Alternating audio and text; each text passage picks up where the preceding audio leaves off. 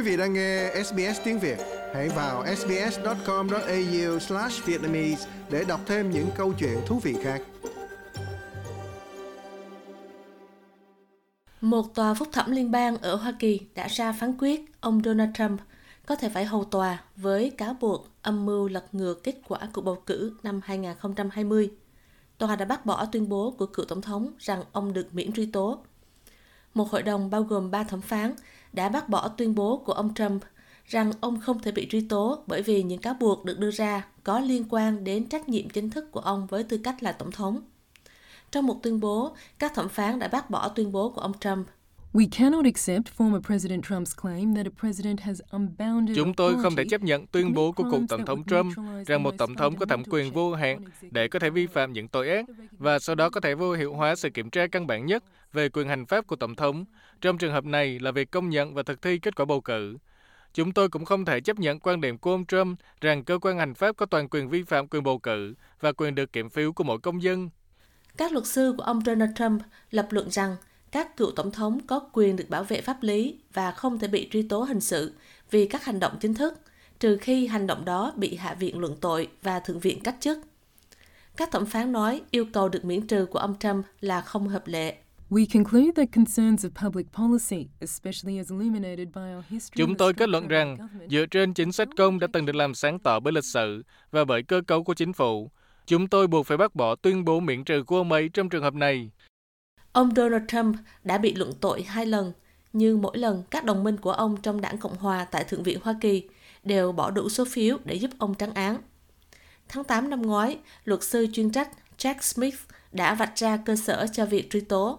Today, an indictment was unsealed, charging Donald J. Trump Hôm nay, một bản cáo trạng đã được công bố buộc tội ông Donald J. Trump âm mưu lừa gạt Hoa Kỳ, âm mưu tước quyền bầu cử của cử tri, âm mưu và cố gắng cản trở một thủ tục tố tụng chính thức. Cuộc tấn công vào Điện Capitol của quốc gia chúng ta vào ngày 6 tháng 1 năm 2021 là một cuộc tấn công chưa từng có vào trụ sở của nền dân chủ Hoa Kỳ. Như được mô tả trong bản cáo trạng, cuộc tấn công đã được thúc đẩy bởi những lời dối trá, Lời nói dối của bị cáo nhằm mục đích cản trở chức năng của chính phủ Hoa Kỳ, cản trở quá trình thu thập, kiểm phiếu và chứng nhận kết quả của bầu cử tổng thống của quốc gia. Phát biểu hồi tháng trước, ông Donald Trump cáo buộc cuộc truy tố ông mang tính chính trị do Tổng thống Joe Biden thúc đẩy, phối hợp với Bộ Tư pháp. Well,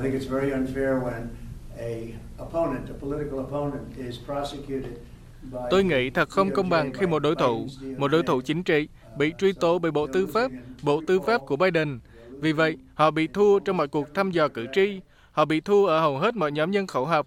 Những kết quả thăm dò được đưa ra ngày hôm nay thật sự rất khó chịu nếu bạn là Joe Biden, và tôi nghĩ họ cảm thấy đây là cách họ sẽ cố gắng để giành chiến thắng.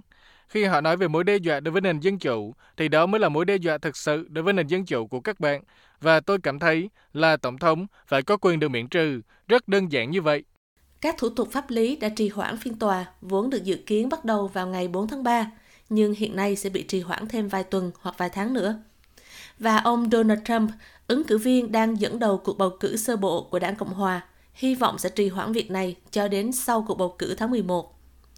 Vụ án này là một trong bốn vụ truy tố hình sự mà ông Donald Trump phải đối mặt khi tìm cách giành lại chức tổng thống. Ông đang phải đối mặt với cáo buộc liên bang ở bang Florida rằng ông đã lưu trữ trái phép các tài liệu mật tại dinh thự Mar-a-Lago của mình. Còn ở bang Georgia, ông bị buộc tội âm mưu lật đổ kết quả bầu cử năm 2020 của tiểu bang này. Và ở New York, Ông đang phải đối mặt với phiên tòa xét xử về việc đã bí mật trả tiền cho diễn viên khiêu dâm Stormy Daniels. Ông Donald Trump phủ nhận mọi hành vi cáo buộc nói trên. Like, share, comment. Hãy đồng hành cùng SBS tiếng Việt trên Facebook.